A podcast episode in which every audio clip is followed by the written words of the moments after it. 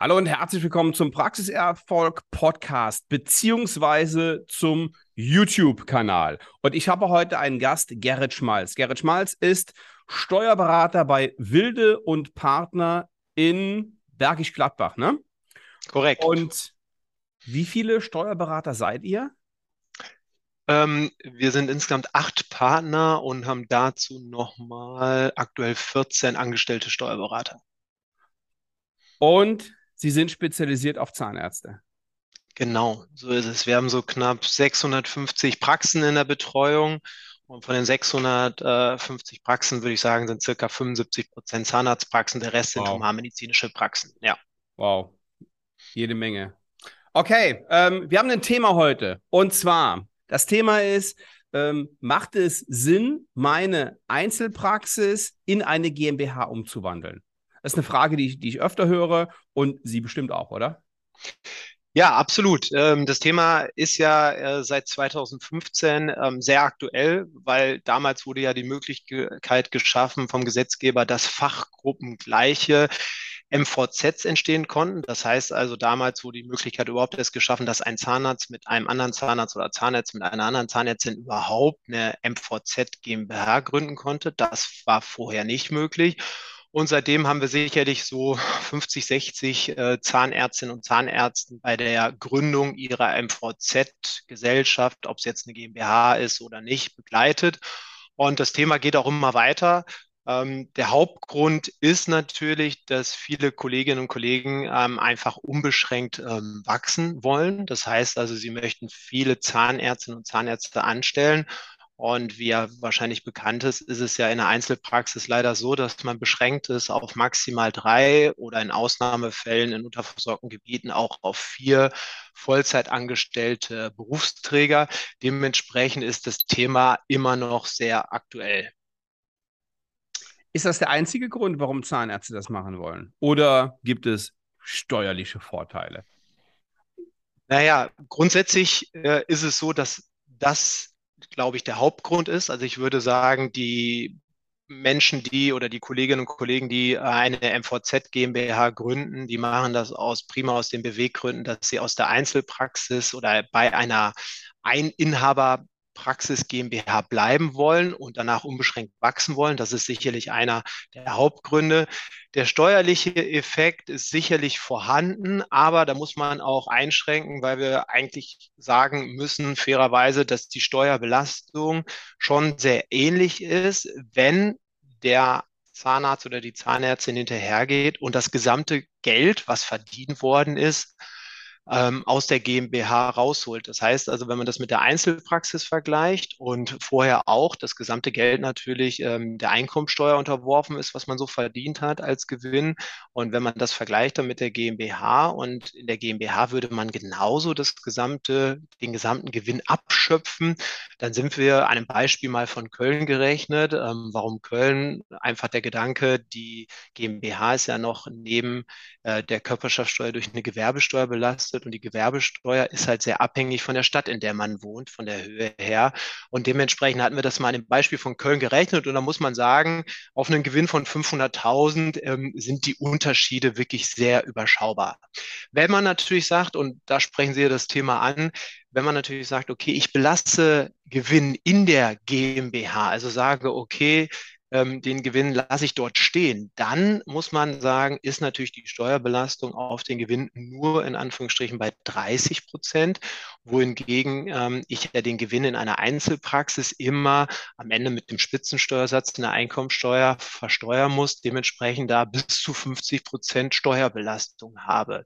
Das ist natürlich ähm, so ein bisschen ja, ich sag mal, man gaukelt sich vor, man lässt den Gewinn stehen, aber wenn man fair ist, muss man ja sagen, dass viele äh, Zahnärzte und Zahnärztinnen einfach auch das Geld natürlich zum Leben brauchen. Dementsprechend würde man vergleichbar, und deswegen haben wir das verglichen mit dem, ich hole das gesamte Geld aus der GmbH raus, das gesamte Geld auch privat irgendwie verwendet wird. Ja, von daher würde ich bei den wenigsten Praxen sagen, dass dort die Möglichkeit besteht, viel Kapital, also viel Gewinn in der GmbH stehen zu lassen. Wenn man das wirklich macht, dann lohnt sich, weil es nur 30 Prozent Steuerlast ist und da natürlich wieder mit dem Geld investiert werden kann. Sprich also, ich kann in der GmbH theoretisch weitere MVZ, weitere Praxen eröffnen oder einfach auch die GmbH, also die Räumlichkeiten erweitern und dort Investitionen tätigen und mit Geld, was nur mit 30 Prozent Steuerlast belegt ist. Von daher schon ein spannender Gedanke. Naja, aber wenn ich eine Einzelperson ähm, bin, Einzelzahnarzt in der Einzelpraxis, dann kann ich die Investition doch genauso tätigen. Absolut, aber die Investition wird ja erstmal aus versteuertem Geld getätigt und die Steuerlast vorher lag in der Spitze bei 50 Prozent. Ja, wohingegen in der GmbH die Steuerlast vorher aus dem ähm, aus dem Geld, was investiert wird, nur bei 30 Prozent lag. Das heißt also, wenn man das miteinander vergleicht, ähm, müsste man in der GmbH mehr Kapital zur Verfügung haben, um Investitionen zu tätigen, weil einfach vorher vor der Investition weniger Steuerlast vorhanden war. Okay, für wen nutzt sich das denn jetzt? Also wir haben, wir haben eben gesagt, ähm, äh, viele Zahnärzte machen das, weil sie wachsen wollen. Ich glaube, dass das für die wenigsten in Frage kommt, mehr als vier Angestellte oder Zahn, angestellte Zahnärzte zu haben, ähm, weil die räumlichen Bedingungen es nicht hermachen, weil man dann tatsächlich vom Selbstständigen zum Unternehmer wird, weil es einfach viel, viel mehr Aufgaben ähm, zu erledigen gibt und es ja sich im ersten Moment sehr schön anhört, im zweiten Moment ähm, für die meisten einfach gar nicht so schön ist. Äh, Herr Waller, bin ich absolut bei Ihnen. Ähm, ich habe auch schon, ich würde sagen, ich habe weitaus mehr äh, Zahnärztinnen und Zahnärzten davon abgeraten, einen MVZ zu gründen, gerade in der Rechtsform der GmbH, ähm, als dass wir MVZs gegründet oder die Gründung begleitet haben. Man muss fairerweise sagen, wir reden hier von einer Gesellschaftsstruktur oder einer ähm, Rechtsform, einer Struktur, die sicherlich sehr aufwendig ist. Die GmbH jetzt im Vergleich zu einer Einzelpraxis. Wir haben viel Bürokratie.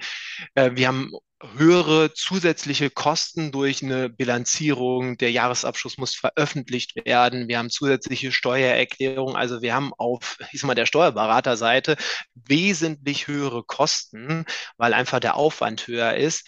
Äh, von daher muss man das ganz kritisch gegeneinander rechnen und überlegen, lohnt sich der Weg oder lohnt sich der nicht? Und in den überwiegenden Fällen, gerade wenn ich nicht sage, ich möchte jetzt äh, Zahnärztin, Zahnarzt 5, 6, 7, 8, 9, 10 anstellen, mhm. dann würde ich immer von der Gründung einer MVZ GmbH abraten. Ja, allein schon die ganze Kommunikation mit dieser GmbH, mit dieser juristischen Person, ich will Geld haben, ich will mein, mein Gehalt erhöhen, ich brauche eine Ausschüttung und so weiter. Im Vergleich zu einer Einzelpraxis, ja, ich möchte in Urlaub fahren, brauche 2000 Euro, Sie gehen in eine Einzelpraxis her, nehmen sich das Geld vom Konto, fahren in den Urlaub, alles gut.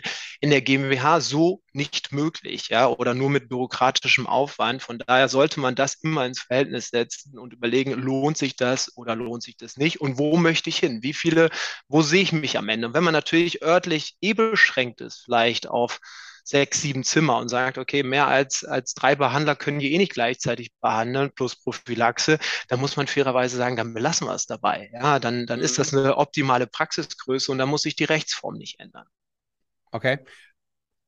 Das heißt, es lohnt sich im Grunde genommen nur für den, der wachsen will, oder gibt es noch eine, ähm, eine, eine Gruppe, für, für die man eventuell überlegen kann, ja, ja, also wir sind ja schon lange dran und es haben auch genug Rechtsanwälte und Steuerberaterkollegen von uns sind da auch im, im Austausch mit der, mit der KZV. Wir haben natürlich einen Punkt noch, den man da fairerweise beachten muss, der steuerlich sehr, sehr spannend werden könnte in Zukunft.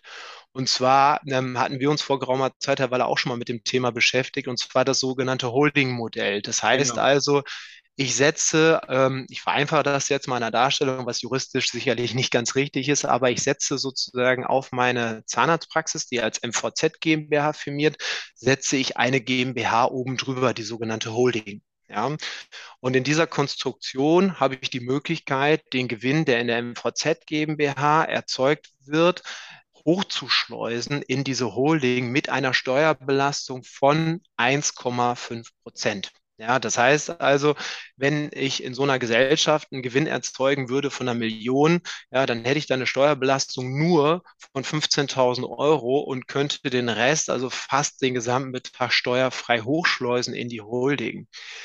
Was passiert dann in der Holding mit dem Geld? Ähm, dieses Geld müsste natürlich dann wieder in einer weiteren GmbH, die auch der Holding ist, untergeordnet werden und dort natürlich investiert werden. Also sprich in Immobilien, in Aktien, in was auch immer. Da ist man ziemlich frei. Und das hat dann in dem Sinne auch nichts mehr mit der eigentlichen Zahnarztpraxis zu tun, also sprich mit der MVZ GmbH. Jetzt muss man fairerweise sagen, im Moment, und deswegen hatte ich die KZV vorhin angesprochen, ist es mir noch nicht bekannt. Es gibt wohl in Baden-Württemberg einen Fall, der genehmigt worden ist, aber persönlich kenne ich noch keinen, ähm, dass die KZV dieses Holding-Modell nicht genehmigen. Das gilt auch nicht nur für die KZV, wohl auch für die KV deutschlandweit, obwohl das natürlich immer sehr unterschiedlich ist von Land zu Land. Aber es wird nicht genehmigt mit der Begründung, dass ähm, auf Ebene der Holding ja theoretisch jeder sich daran beteiligen könnte und dann hätten wir sozusagen hintenrum einen, eine Person, die gar kein Arzt oder Zahnarzt ist, die plötzlich an der ambulanten Versorgung teilnimmt, sprich also irgendwie an der äh, MVZ GmbH beteiligt ist. Ja. Deswegen funktioniert das noch nicht. Aber wenn das funktionieren sollte, dann habe ich sicherlich schon einige Kandidatinnen und Kandidaten, die in der Warteschleife stehen, um sowas zu gründen, weil es natürlich steuerlich gesehen schon sehr, sehr spannend ist. Okay, super. Also, ähm, im Grunde genommen, für die wenigsten kommt eine Umwandlung wirklich in Frage. Ist es wirklich sinnvoll? Es sei denn, die Standesvertretung ja, überlegt sich das nochmal und lässt es zu, dass man diese, diese Holdingstruktur auch, man kennt das ja von, von anderen Bereichen, die machen das ja, das ist das ja gang und gäbe, aber den Zahnärzten eben noch nicht. Es sei denn, die Standesvertretung lässt das zu und lässt die Zahnärzte auch diese Holdingstruktur machen, dann wird es interessanter. Okay, super. Genau. Vielleicht noch einen Aspekt zum Schluss, ja. äh, wenn das okay ist, äh, weil wir haben, ähm, ich hatte ja schon ähm, das vorhin im Vorgespräch kurz ausgeholt, wir haben ja seit Januar ein neues Urteil. Ähm, erstmal ist das ein Urteil vom Bundessozialgericht. Ähm, da ging es eigentlich um eine humanmedizinische äh, MVZ-Struktur. Die hat leider erhebliche Auswirkungen ins Steuerrecht, obwohl das natürlich sicherlich von den Richtern am Bundessozialgericht nicht ähm, ähm, oder das war eigentlich nicht der Grund natürlich für diese Rechtsprechung. Ich erkläre das mal oder versuche das mal in einfachen Worten wiederzugeben. Äh, wir haben ja ganz häufig den Fall, wir machen aus einer Einzelpraxis eine MVZ GmbH und diese mhm. Umwandlung, so wie man das nennt, sollte steuerneutral stattfinden. Also sprich, durch den Wechsel Einzelpraxis zu GmbH sollten keine Steuern anfallen. Und ähm, aufgrund dieses Urteils vom Bundessozialgerichtes, da ging es um die, um die Anstellung oder beziehungsweise ähm, inwiefern der Arzt in dem Fall hinter in der MVZ GmbH als Selbstständiger oder als Angestellter geführt äh, werden soll. Durch dieses Urteil können wir keine Einzelpraxis mehr vollständig steuerneutral in die MVZ GmbH bringen. Ja, und das ist tatsächlich, also das sollte man dann natürlich im Einzelfall immer noch klären, welche Alternativen es gibt. Wir haben da auch schon ein paar Alternativen ausgearbeitet. Ehrlicherweise sind das alles Krücken, die wirklich nicht ja, so reibungslos und so schön äh, sind wie die klassische Einbringung, immer mit einer Veränderung von der Struktur, sprich ich muss noch eine zweite Person mit reinnehmen, ja, in die GmbH, Minderheitsgesellschaft, dann Geschäftsführer, anderen. Also es hat alles aus meiner Sicht schon negative Konsequenzen. Es gibt Wege, wie wir es steuerneutral weiterhin hinbekommen. Aber der Weg ist tatsächlich durch dieses Urteil vom Bundessozialgericht deutlich erschwert worden.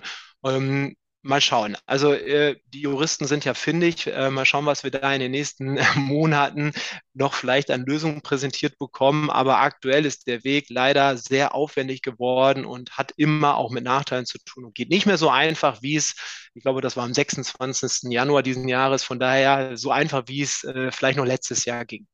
Okay, da ist ja sowieso im Moment für die wenigsten interessant ist, das jetzt nicht so dramatisch. Und ähm, ja, wir warten, was, wir warten ab, was da noch passiert. Alles klar. Herr Schmalz, wer dazu noch ähm, weitere Fragen hat, kann sich gerne mit Ihnen auseinandersetzen, oder? Ich Absolut. werde die Kontaktdaten unten in die Show Notes beziehungsweise bei YouTube in die, ähm, in die Infos setzen. Und ja, wer, wer möchte, kann Gerrit Schmalz dann ähm, in Bergisch Gladbach kontaktieren. Super, alles klar. Für alle weiteren Fragen, das heißt für die Fragen, wie Sie als Zahnarzt überhaupt in die Situation kommen, zu überlegen, wie kann ich denn Steuern sparen, was macht denn überhaupt Sinn? Ähm, also Umsatz- und Gewinnsteigerung bin ich da. Sie können sich sehr gerne ein kostenloses Erstgespräch buchen auf www.svenwaller.de. Herr Schmalz, Dankeschön. Gerne.